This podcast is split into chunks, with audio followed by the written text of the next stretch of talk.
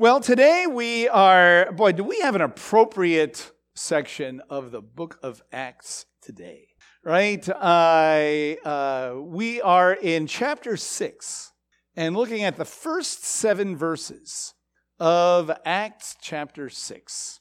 Okay? Now, this is uh, uh, on many levels very, very interesting because, first of all, this is a new section of the book that something's happening now that hasn't happened before. Okay? Up until now, uh, basically what we're seeing is uh, the beginning of the restoration of Israel, as we've said, right? The beginning of the restoration of Israel, the promise of the pouring out of the Ruach. Uh, Peter articulating uh, very much about what is going on in a, in uh, a, a thoroughly, a thoroughly Jewish way, uh, quoting uh, lots of texts from the Torah and the prophets and the writings, by the way, all three sections uh, of the Tanakh. Uh, and uh, he is uh, clearly, you know, explaining who Yeshua is, He's explaining that he's basically saying, You totally missed the boat, you totally misunderstood, but it's not too late. You can repent. Uh, you know, and know God. We see even the response of the people that they're pierced to the heart, which reminds us of Isaiah 53, and you know, of uh, you know, we thought that uh, he was smitten of God and afflicted. Uh oh, he was pierced through for our transgressions, right? And that's basically what Peter, you know, is is saying. And it also reminds us of Zechariah chapter 12. Uh, you know, uh, that uh, they shall recognize him whom they have pierced, and they'll mourn for him as one mourns for an only son. And that's basically what happens here. So it's like a microcosm of the end, you know, uh, and that's what, what's happening. Now, we get a hint at the beginning of chapter 5 that Luke is slowly but surely beginning something new. Ananias and Sapphira uh, we read some, uh, you know, some issues uh, in the congregation.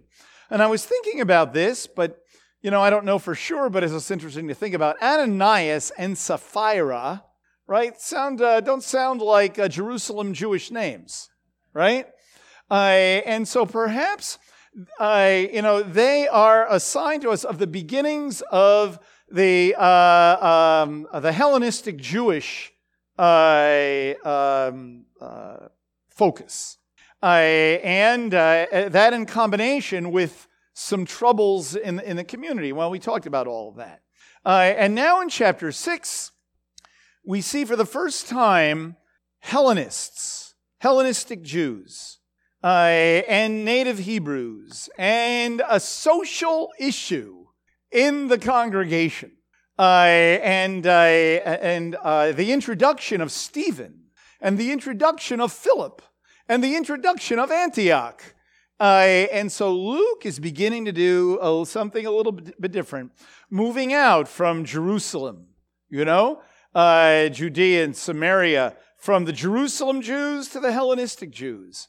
And we're also going to see a shift away from the 12 apostles, a shift away from the apostles to simply others uh, who are doing the work of the ministry. So it's very interesting the way this plays out. But before we uh, leave uh, this first section, there was just one thing uh, that, that I wanted to, uh, to mention. Uh, and you know, because I'm teaching the, the class on the speeches and acts, some things uh, come out in the messages that I, I want to say in that class, and some things come out in the class, you know, that I want to say in the messages. And one of the things that I brought up in the class was the, the simple yet profound theology of Peter. Uh, and it's really interesting. Uh, and only thinking about one thing here, and that is how Peter understands basically that Yeshua is not just a man, like the song says. Uh, you know, that, that Yeshua uh, is the Lord and, and what that means and how he identifies Yeshua uh, with the Lord. And basically, uh, what he says is, is he identifies the works of Yeshua with what God does. That Yeshua is doing what God does. Only God can forgive sins, for example. Yeshua is forgiving sins. Now, now, an agent of God can't do that. An angel of God can't do that. Only God can do that. Okay? And, and, and I can't do that. Uh, or any clergy person can, can forgive someone's sin. I can forgive a personal sin, but I don't forgive your sins. God forgives yours. I don't forgive your sins. God forgives your sins. Yeshua forgives your sins. Yeshua is Lord. Okay? So, what Peter does is he identifies the works of Yeshua with what, specifically, what God does. And then basically he caps it off by saying, Yeshua ascended to the right hand of God. And like Yeshua quoted, Peter quotes Psalm 110, verse 1. You know, uh, the Lord said to my Lord. Uh, and uh, it's quite clear it's Yud He Vav He. Uh, and Yeshua brings that out, and Peter does. And that's why at the very end, what, what does he say? He has made him both Lord and Messiah. When Peter or Paul or any of those Jewish apostles refer to Yeshua as Lord, it is, it is they're thinking Lord, like Lord God. There's no other way to understand that. And so, therefore, if we ourselves, we might say, and people have come here, you know, and have said this, that, well, I believe in Yeshua, but I'm not so sure if he is the Lord. I'm not sure that he is God in the flesh. Well, then you're not really sure about Yeshua. Then you're not sure about Yeshua. In other words, if we deny his deity, if we deny his being part of the Godhead, we're denying who he is. Then he can't forgive sins. Then he can't pour out the Ruach. He could be a miracle worker and he could teach, but he cannot be the message. And so that is why uh, uh, when we uh, understand Yeshua as uh, the incarnate God, uh, that we are saying, yes, you are the one who forgives our sins. Okay? Now, it's also important to understand that when we use the word monotheism, we define it in the 21st century differently. Uh, in fact, you know, here's a, here's a really cool thing to know.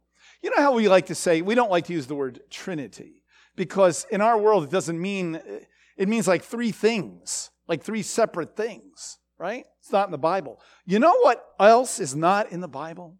The word, you ready? The word monotheism is not in the Bible. Okay? Uh, now, using our uh, vernacular, yes, we are monotheists. We only believe in one God. But there, in the uh, text of the Bible, there, uh, uh, and, and clearly in the understanding of the uh, apostles, Yeshua uh, is Lord, yet there's clearly only one God. Shema Yisrael Adonai Eloheinu Adonai Echad. Clearly there is only one God.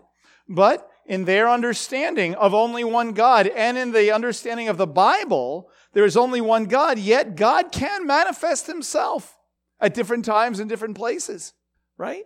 And most of those appearances are called ephemeral appearances, meaning like a man appeared, you know, uh, uh, like the angel of the Lord appeared to Manoah and his wife in the book of Judges. The difference here is, is that the high, when Yeshua came, this was the highest form of God making himself known in truly uh, human flesh. And it was miraculous. Just as miraculous as a 90 year old woman and a 100 year old man having a baby. Which is more miraculous? You know, that's pretty miraculous, right? And so uh, Peter understands this. Uh, and it's important for us to get that, to get that part of what Peter is saying. And you don't have to be Thomas Aquinas, and you don't have to be John Calvin, uh, and you don't have to, uh, you know, um, uh, write words that, that you need a dictionary to understand, uh, like subsistence versus substance and this and that. No, isn't it great that in these verses, Peter explains the whole thing? And, you know, it's so simple, yet so profound. And that's why it's so precious and marvelous. And he is explaining this to Jewish people that Yeshua is the Messiah Yeshua is Lord. The whole thing is thoroughly Jewish uh, uh, to understand. And, uh, and there you go. Okay. That on top of everything else we said uh, about, uh, this, uh, about this message of Peter. Okay, so now we're turning the page uh, a bit and literally turning the page, right? And so we come to uh, Acts uh, 6. All right, now we're going to read the first seven verses. Now, at this time, while the disciples were increasing in number, a complaint arose on the part of the Hellenistic Jews against the native Hebrews because their widows were being overlooked in the daily serving of food. And the twelve summoned the congregation of the disciples and said, It is not desirable for us to neglect the word of God in order to serve tables. but select from among you, brethren, seven men of good reputation, full of the Spirit and of wisdom, whom we may put in charge of this task. But we will devote ourselves to prayer and to the ministry of the word. And the statement found approval with the whole congregation. And they chose Stephen, a man full of faith and, and of the Holy Spirit, Philip, Prochorus, Nicanor, Timon, Parmenas, and Nicholas, a proselyte from Antioch. I, you know what that reminds me of in my twisted mind? Nick, Nick, Nick, Nick, and Nick. Just thought I'd throw that out there, if you know what I'm talking about. Okay. Uh, and these they brought before the these they brought before the apostles, and after praying, they lay their hands on uh, on them, and the word of God kept on spreading, and the number of the disciples continued to increase greatly in Jerusalem, and a great many of the priests were becoming obedient to the faith. All right, so uh, first of all, something kind of interesting. There's some different language used for the first time in chapter six. The word disciple is used for the first time now that Luke is using it in, in the book of Acts. And Luke, as we will see, he is so cool in the way he writes because he will use words for the first time in different places to, to like signal a change. We're going to see this big time in chapter 13 someday, okay? But uh, here, uh, very, he's using the word disciples, okay? Uh, you know, Yeshua used the term. The term is in the Gospels. So it's just interesting. It just signals something new is happening. Okay? Okay. We're increasing. So the congregation in Jerusalem, which was the only congregation at the time, uh, was getting larger, was growing. Now it says at this time, this is still the very beginning. We're still the, the, the infancy of uh, the Kehillat uh, the, the infancy of the congregation. Peter had just given his speech. They, you know, this whole thing of, of uh, he, him and John being in and out of, of a jail has taken place over a, a very short period of time, days. Okay? Uh, and so what Luke is giving us is over the period of days or a period of weeks, the, the congregation was growing. Uh, uh, but Luke is very transparent and tells us that, you know, it was not a fairy tale. We saw already Ananias and Sapphira, but now we're going to see something else. It says a complaint, murmuring, grumbling arose on the part of the Hellenistic Jews against the native Hebrews. Now, Hellenists and, uh, and Hebrews. Okay? Well, you know, when you look in a, uh, when you look in a, uh, a lexicon uh, for this word, when it says Hellenists, it's not speaking about Greek Hellenists. It's speaking about Greek speaking Jews. In fact, right in the BDAG lexicon, that's what it says. Israelites who spoke Greek. Okay? Uh, and, and so uh, it's important to understand this is an inter Jewish uh, issue going on, but it, but it is uh, a model of, uh, of, of uh, many things that happen even uh, in our words, or in our world. Okay. so you have here a situation where, yes, the congregation was Jewish, but there were different kinds of Jews, different Jews who spoke different languages. Uh, and if you don't think that's important, just go up to Montreal, okay? Uh, go to Montreal and then drive over to Ontario and, and go to Toronto. And, uh, and you'll see there's a pretty big difference, right? uh, and uh, you ask people in Quebec uh, about how important it is to speak French, they'll tell you. Okay? All right. So, uh, language is a huge determiner of, of, of identity. Huge. But, it, but language leads to culture. Okay? You know that uh, in the Jewish world today, for example, it's not so much Greek speaking Jews. Uh, however, we could say that uh, if you put together a, a, congregation of people who were staunch Ashkenazi Jews and staunch uh, Sephardic Jews and say, okay, this is how we're going to do things, you would end up with differences. And those differences would have to be figured out. There's social, cultural differences among people. Now, you know, even among Ashkenazi Jews, I won't use all the, the, uh, the Yiddish terminology, but if you came from like what would be called the Pale of Settlement, if your grandparents or great grandparents came from that part of Russia, that's where they herded all the Jews, I, I, perhaps centered in Lithuania, right? So Lithuanian kinds of Jews, and then Polish kinds of Jews, there would be differences. You know where those differences would be? In cuisine, in how you make the flanken or whether you put prunes in the tzimmus. And that's like a big deal, you know, uh, as well as dialects of Yiddish.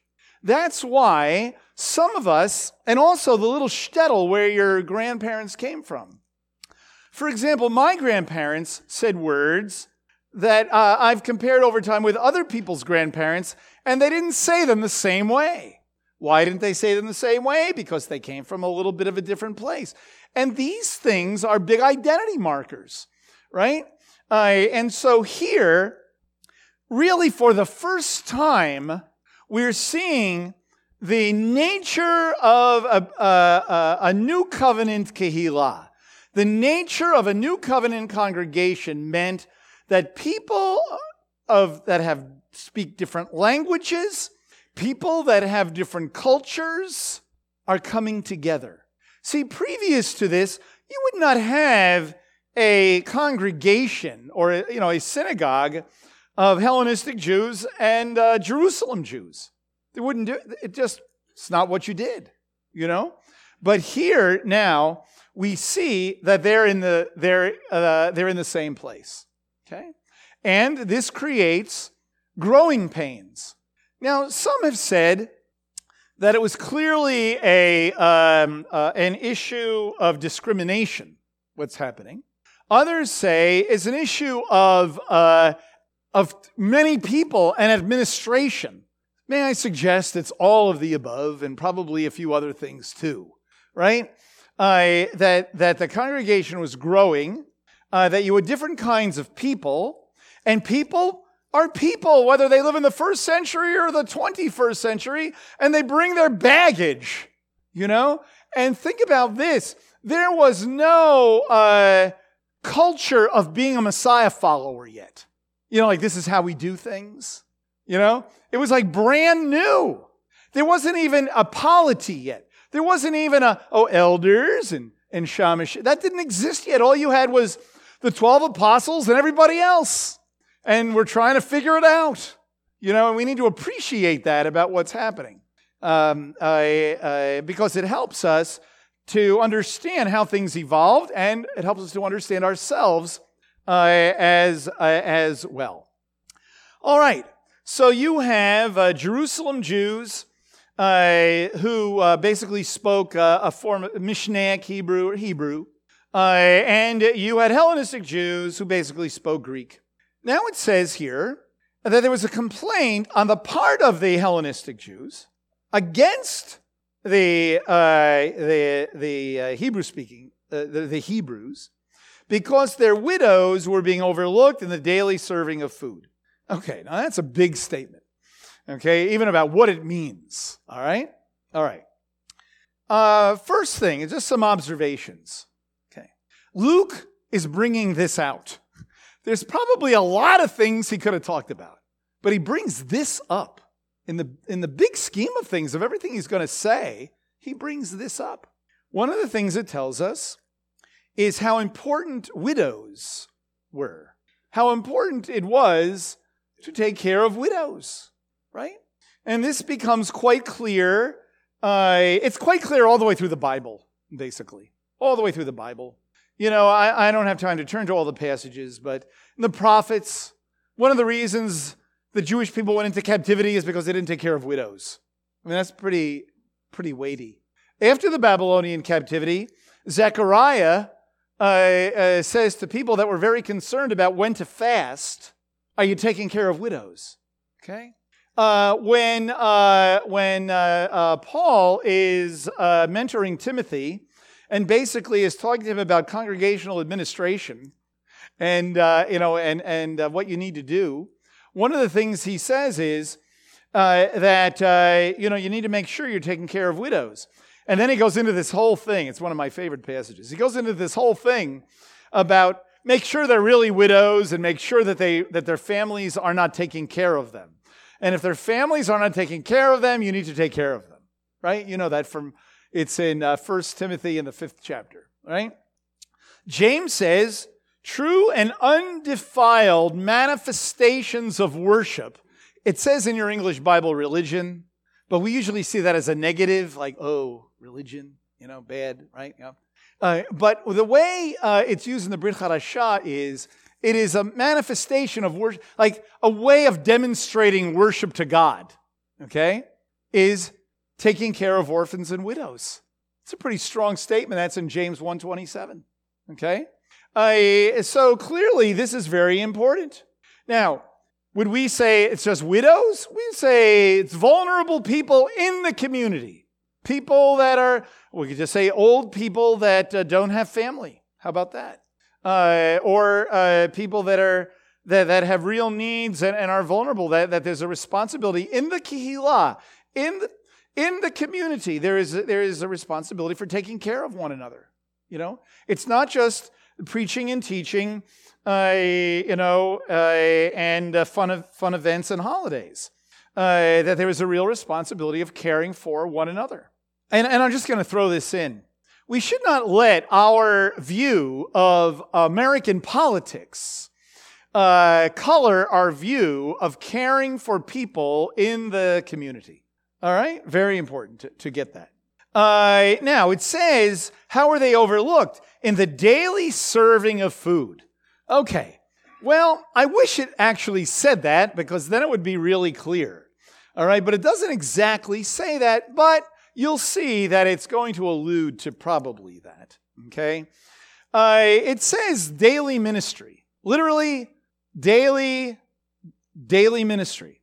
Diakonia. The, the, the word that uh, is translated deacon in, our, in your English Bible uh, is the name of an office of which this is. Okay? Very important. This is the word, the word ministry. Okay? And if you look up this word, it's used a variety of ways in the Brit Hadashah.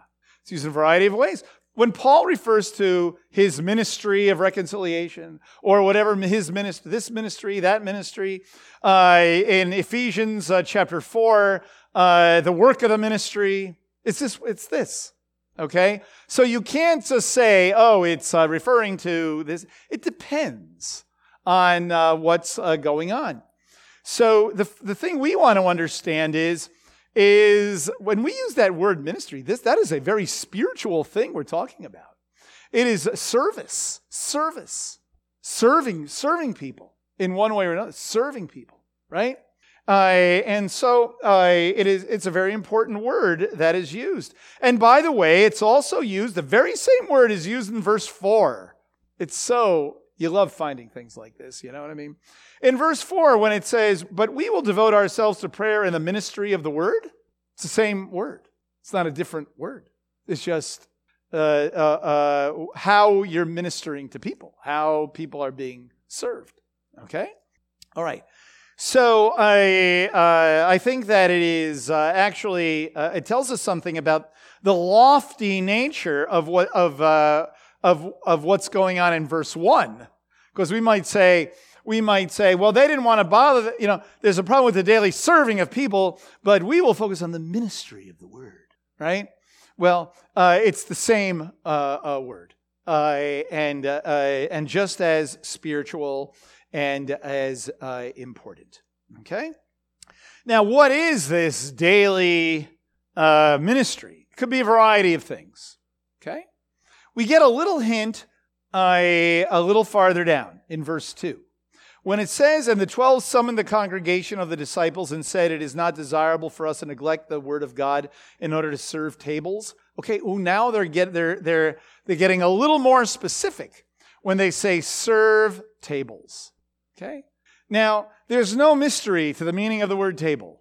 It's table, like something you put stuff on. Okay? Now, in the new covenant, it's used in all the places that you're familiar with, uh, like the money changers' tables. And also, uh, the word table is used often in relationship to serving food. And, and uh, I'm not going to turn to all the verses. But when it talks about eating, it often says, uh, you know, table. What's on the table? Uh, the king's table, the master's table. And it refers to food. So you could say if you added up all the times that the word table is in the Brit Hadashah, this word is in the Brit Hadashah, the majority of times has to do with food. But you know uh, what, how it else is used in one particular place? In every single translation, you'll find it's the word bank, like B A N K. Like when Yeshua tells uh, a parable and says it would have been better to put the money in a bank, it's this word. Like put the money on a table. Okay? So, Therefore, some have come to the conclusion it means the distribution of money because you had money on the money changers tables and you, and and Yeshua talks about putting money on a table or somewhere like where money is kept. Okay? Other people would say no, it has to do with food. May I suggest that it has to do with money, it has to do with food, it probably has to do with clothing uh, as well, uh, and uh, and that uh, when it says, uh, when, the, when the apostles use the phrase to wait on tables, to serve tables, probably food, but you know what? That's not the point, right? So all those thousands upon thousands of pages uh, of discussion on that uh, are not the point of the passage, all right? Uh, but it is serving widows, ministry uh, toward widows. Okay? All right. Uh, so here's a problem. Now, the apostles become aware of this problem that the Hellenistic Jews, uh, uh, either perception or in reality, are uh, their widows are, are being neglected. Okay, now the apostles find out about this, and it's really interesting because they could do a few things. One thing they could do is give a major teaching on the importance of taking care of widows. They could have said, Woe unto you, Jerusalem Jews! Why are you, what's going on here? This is not right. What's wrong with you? What are you doing? Uh, you know, like that kind of thing. But immediately, they simply decide to solve the problem and make the whole thing a real teachable moment. Okay? Wow. Doesn't that educate us? Especially as leaders. Okay? So what do they do? Okay, the 12 summoned the congregation of the disciples. So that's the first thing they do. It's not a secret.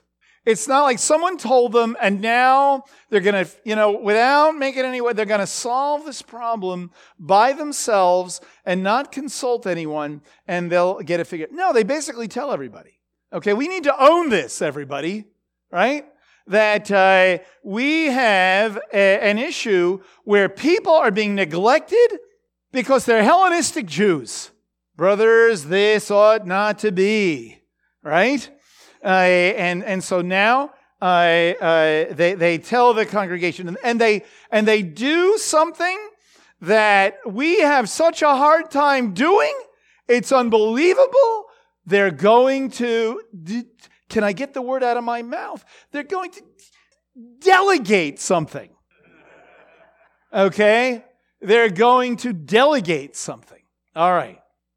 So it says the 12 summoned the congregation of the disciples and said, It is not desirable for us to neglect the word of God in order to serve tables. He's saying, Okay, we've got to solve this problem, but it is not right uh, for us who have been called by God to oversee, to teach, and to preach, and to uh, you know, and, and, to do all the things we're doing, to uh, to do this ourselves. Okay. Now, there's nothing wrong with that. They're not saying that it's below them. They're not saying it's beneath them. They're saying that God has called us to do something, and there are able bodied people who can do this, and we need to all be involved. There's nothing wrong with that. But select from among you. So he tells the Kehillah, okay, I want to discuss this amongst yourselves, right? And I want you to come up with names of people, all right? I want you to come up with people, seven men of good reputation, full of the Spirit and of wisdom, whom we may put in charge of this task. Okay. So, seven, it kind of reminds you of the 70 elders that you read that Moses raises up. A, com- a complete number, the number that it ought to be. It's, you know, seven, seven, uh, seven people. Okay. Uh, and notice it doesn't say, here's what it doesn't say, which we think it says. It doesn't say pick seven Hellenistic Jews. It doesn't say that. It also doesn't say uh, people that are really good with, um, you know, have a good personality to, to uh, that, that are efficient, that can make sure that the job gets done so we don't have to think about it.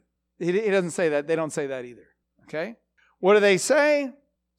Godly men, good reputation, full of the Spirit and of wisdom.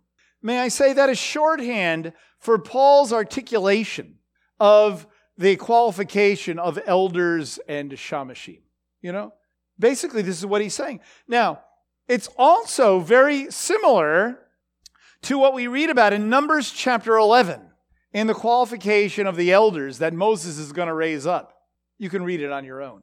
I think it's verses 16 and 17, perhaps, uh, in Numbers 11. And it is also very similar to this week, in this week's Torah portion in the part right after what Marcy read, when uh, Yitro uh, counsels Moses and says, You can't judge all these people by yourself, you're going to have a heart attack, right?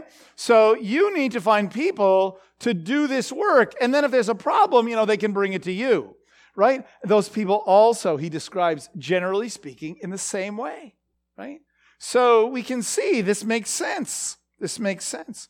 Now, this also is a model of ancient synagogues in the late Second Temple period. The concept of delegating tasks to spiritual people. It, this was not something unheard of, all right? And this evidently evolved into elders and shamashim.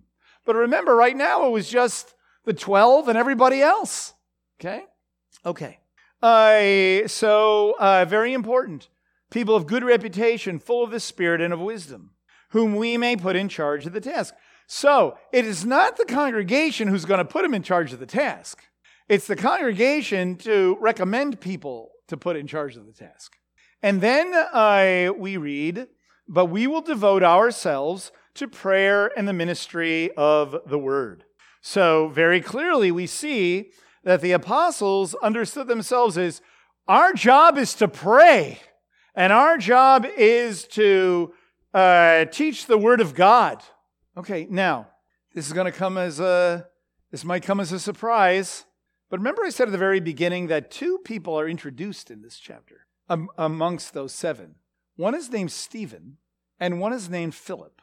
Well, here's what's interesting those two, who evidently were men of good reputation, full of the Spirit and of wisdom, and were chosen to take care of those widows, they preached, they taught, they led people to the Lord. Isn't that amazing? In fact, Stephen gives this apologetic in uh, a different kind of speech than Peter gave uh, at the end of this chapter, and he's going to die for it. Philip, remember Philip? Philip and the uh, Ethiopian eunuch in chapter uh, 8, right? Uh, it is most likely this very same Philip uh, and, uh, and so they weren't just waiting on tables. It wasn't like they're waiting on tables and we have more important things to do. No, it has to do with calling. It has to do with what God raises people up to do in varieties of callings and positions. So the primary thing that the apostles are called to do is to pray uh, and to teach the word of God. And clearly here, they were, it's not like they had the Brit Chadashah and they graduated from a seminary, they were bringing in guest speakers. No, okay? They were, get, it was like all for the first time.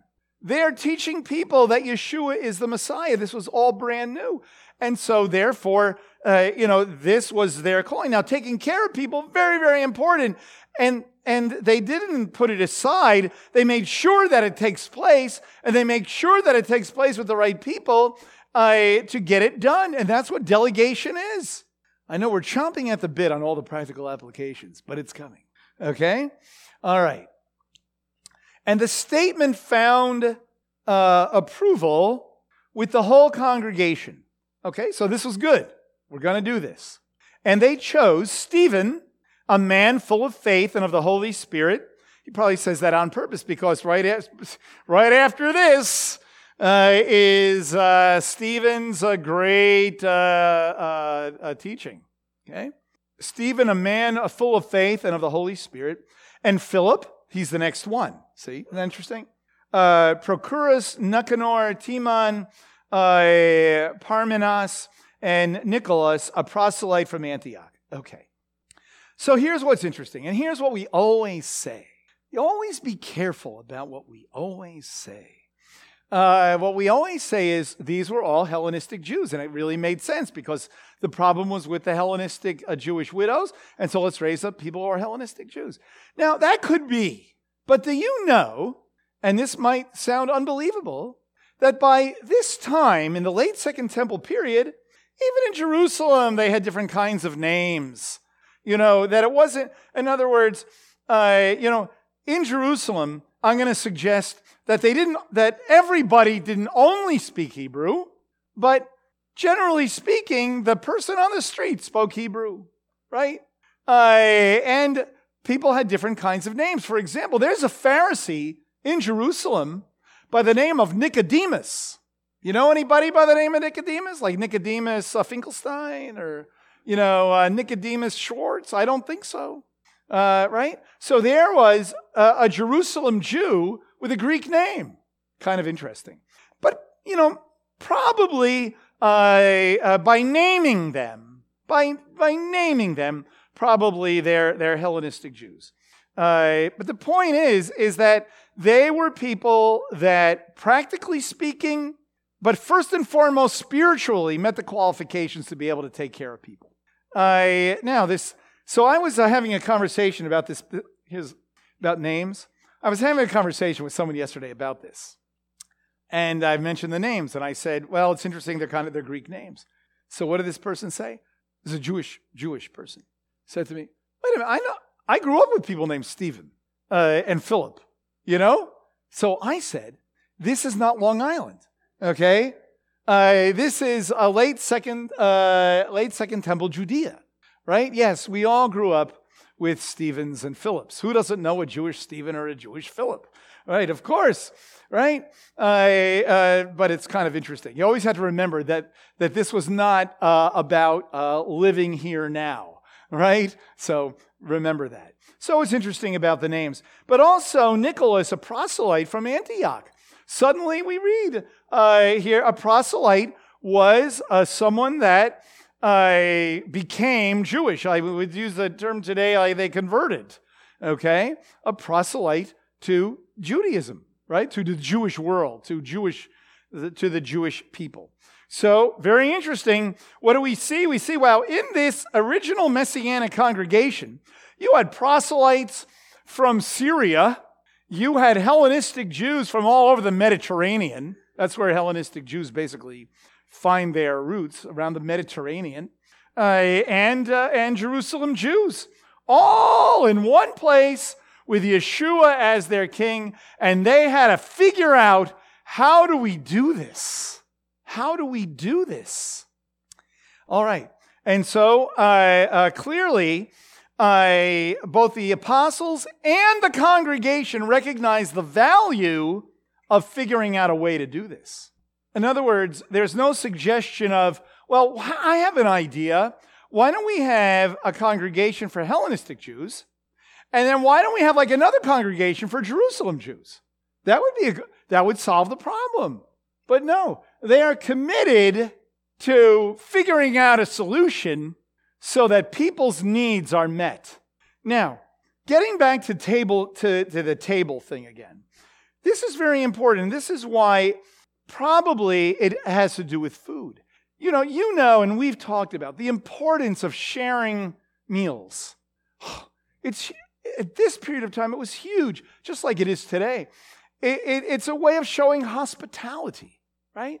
And so, therefore, the, uh, the issue of, of people in the same kehillah, in the same congregation, not caring for people when it comes to eating and food and sharing, that is a really huge problem, right? Remember what Paul says to Peter about perceived or real, you know, in Galatians? Uh, and, and, and when Yeshua is eating with the, with the sinners and the tax gatherers, there's grumbling uh, among the Pharisees. How could he do this kind of thing? Sitting down and eating with people is huge. That's why some people would identify this as the, the what we would call Messiah's table. That, that in this kind of thing, in an actual, like a, a, a worship uh, uh, atmosphere, you, you know, that, that people were being neglected. I don't know if we can get that specific uh, about it, but it, it was profound that people needed to be eating together, and there needed to be uh, equanimity, and there needed to be, uh, you know, dignity uh, for everybody. Very, very important. Part of the organic nature of a spirit community or of a new covenant uh, kehillah. Very, very important. So this is how uh, they uh, they met uh, that need. All right, so what does it tell us? It tells us that, that the congregation was growing, that's for sure. And it was growing in such a way that they had to keep up with it and they had to make sure that people were being cared for and, and they had to make sure that, that things were being done, uh, you know, uh, that things were being done in, in the right need. And they had to make sure that not only were they making sure that everybody knew who Yeshua was, but they were taking care of people. They were taking care of widows. They were taking care of vulnerable people. Very important. And not only widows, but Hellenistic widows. You know, how far do we have to stretch? Right? Hellenistic, Greek speaking Jewish widows, not just the widows uh, uh, that, uh, that, that people might have been comfortable with. Uh, and, and so, very, very, uh, very, very important here. Uh, they're, they're transparent. They engage everyone, right? The community takes some ownership here in solving the problem, right? They didn't just leave it to the apostles. I mean, the apostles. That the apostles said, "We need you to do something here." right? Uh, and so uh, there was particular kind of qualifications. Uh, they bring the names up. The apostles lay their hands on them and pray over them, right? Praying on, and laying their hands was a way of saying, We're raising them up for this purpose. You have given us these people. We are raising them up for this, uh, for this uh, purpose. Uh, so you know, there's uh, there's some great uh, meaning uh, for us. I'll just cut to the chase here. So in our culture, and in our world, it's not the same exactly as what we have here. You know, uh, we should have such a problem of, uh, uh, you know, hundreds of Jewish believers that don't get along. you know, so that's not exactly uh, the, the situation that we have. Yet, at the same time, given our culture, given our world, we are a community of Jews and Gentiles. Jews, uh, uh, you know, Jewish people that come from a religious Jewish background, Jewish people that come from a, a very secular Jewish background, uh, people that discover they're Jewish, uh, people that are not Jewish, uh, but really identify with Jewish people, people that are just interested in studying a messianic way of life or a messianic worldview, but don't really have much to do with the Jewish world, uh, all in one place, right? Uh, and, uh, and that's a good thing and very important for us to be able to figure it out, right? Okay. Uh, now, uh, so in, in um, but this passage by itself is not the passage that answers the questions about is this is not actually answering the question of Jewish Gentile. You know what chapter that is? That's in chapter 15. Okay? Uh, this, is, this is really about bringing uh, our baggage into the congregation and people that speak differently or come from a different background. You know, uh, this is not Jewish Gentile, this is often Gentile on Gentile. you know, of different backgrounds and Jewish people and, and, and all of us together. Uh, uh, that, that, for example, we don't bring our preconceived notions of people that come from a different part of the world or speak with a particular accent. You know, that's really what this is uh, speaking uh, about. And how important it is for us to maintain a Jewish ethnicity, because that's what God has called us to, to maintain a Jewish ethnicity. This is not like a some uh, uh, elephant that we can't figure out what we are. You know what I mean? That we are a, a congregation of Jewish ethnicity for Jews and, and, and others who buy into our vision and our mission uh, of, of the whole thing, right? Uh, and so, uh, you know, let's get that clear, all right? The testimony here is not to separate, but to live with one another, showing dignity and honor to all within the, uh, the boundaries uh, that God has called us to. All right? All right. Most important. So, those things, very important. Now, now here's where I think that we do a good job of this, but there's always, we need to be reminded of it, right? Uh, that the passage puts great weight on ministering to older people, widows. It could have said, you know, the problem wasn't orphans, it was widows. So, given the occasion for this, it's important for us to get that, right? That we have a responsibility to take care of older people in our uh, community. But certainly it extends to all vulnerable people in our community.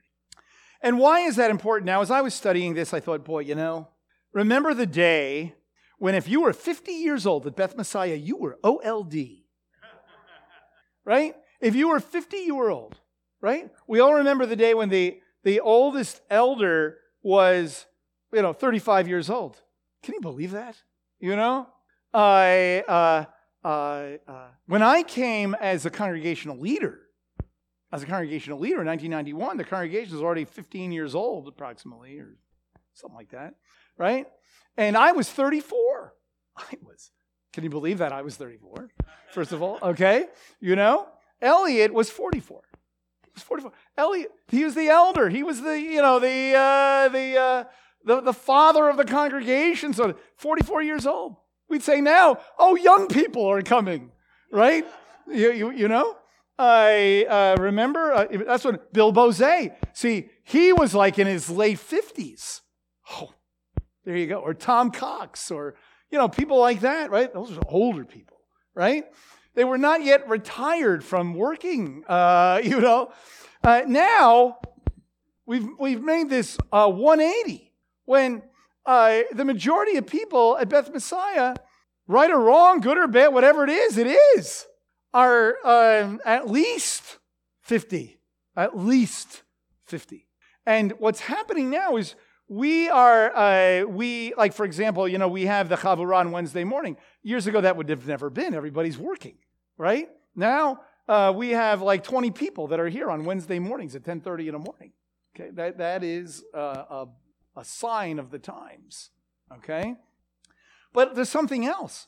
We now have, you know, I'm going to use a because I, I, don't know what another term is. This is used, often used in churches, like shut-ins, like people that need to be visited, like people that need to be visited or people that need to be taken to doctor's appointments, people that need to be taken to here or, or there. Because, like what Paul says in 1 Timothy chapter 5 about, about widows, make sure they're really widows and make sure their families aren't taking care of them. Well, we have people that where their families might need help, or we have people who don't have families. So, you know, it's not like the extra burden, it's kind of what we're, we're called to do.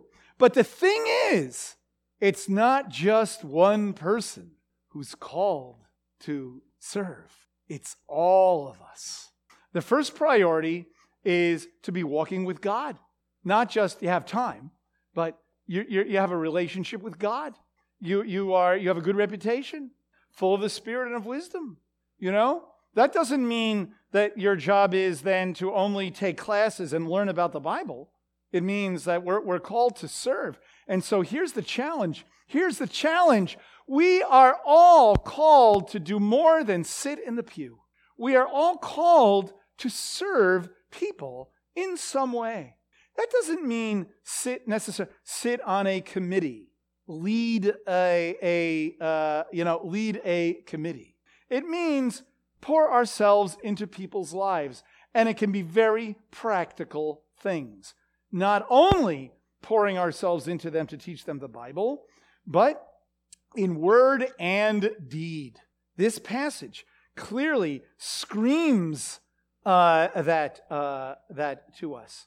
Another thing that we learn here, and Beth Messiah leaders, listen up. We are called, uh, first of all, I'm going to start, I'm going from, well, we're called to delegate. We are called to delegate, okay? We need to do it. It's not just like expedient. We're called to delegate because it's good for people. It's, it's ministering to people to delegate, okay? And that means that in delegating, it's not about perfection. It's not about perfection. It's about perseverance. It's about sticking with it. It's about seeing myself as I have an opportunity to serve God and I'm going to do my best to serve God. And, you know, if that holiday celebration is not perfect, okay, it's not perfect. So when you're delegating, you, try, you, try, you give guidelines and you help, but you got to let people make decisions and, you know, and all of that. Very important. That is how we, that is how people get excited and motivated about things. Not just letting a few people do everything and we all attend because I'm too busy. No. Okay, now you ready? Uh, this is really important. Now, here's the thing we have three elders, so this is a word to our elders. Now, I'm one third of the elders, so I'm talking to myself. What, does it, what do the apostles say here uh, that their primary task is? Prayer and a ministry of the word. Okay, we better be praying. It's not just, uh, this is not just me t- telling everybody else you better be serving. It's me saying, Howard, you better be praying, right? Make sure you're praying for people. It's not enough to be an elder and do stuff. Yes, isn't it great that, um, like Philip and Stephen, we have elders that do lots of things, right? And that's a good thing. I'm not saying it's bad, I'm saying it's great. It's great to do those things. But really important to be praying and be in the Word to minister people in the Word. But elders are not relieved of the responsibility of serving tables because the, the, the 12, the 12 apostles were not relieved of the responsibility of serving the people. But this is how the apostles served the people. Okay? Very, very I we're getting this. Uh, very, this is profound truths that come from this. Now, we are not live, we are not the first messianic congregation in uh, in Jerusalem, right? So we have elders, we have shamashim, and I'm happy to report that the way we raise people up is basically this: is how we raise people up. When we raise up uh, uh, people to be uh, to do ministry, ministry, Diakonia, ministry, right? Uh, that uh, uh, uh we're raising people up to be, as the name of a, a, book that I have that talks about Shamashim, ministers of mercy, okay? That's what people are called. So when we want to raise people up, what do we do? We ask the, first thing we think about it, and we ask the Shamashim for input. So we start with the Shamashim, we get input, and then we think about are these people, do these people have a good reputation? Are they full of the Spirit? Do, because we, we know a lot about people in the congregation and want to make sure that, uh, that people are walking with the Lord, and, and that, as far as we know anyway, and that kind of thing.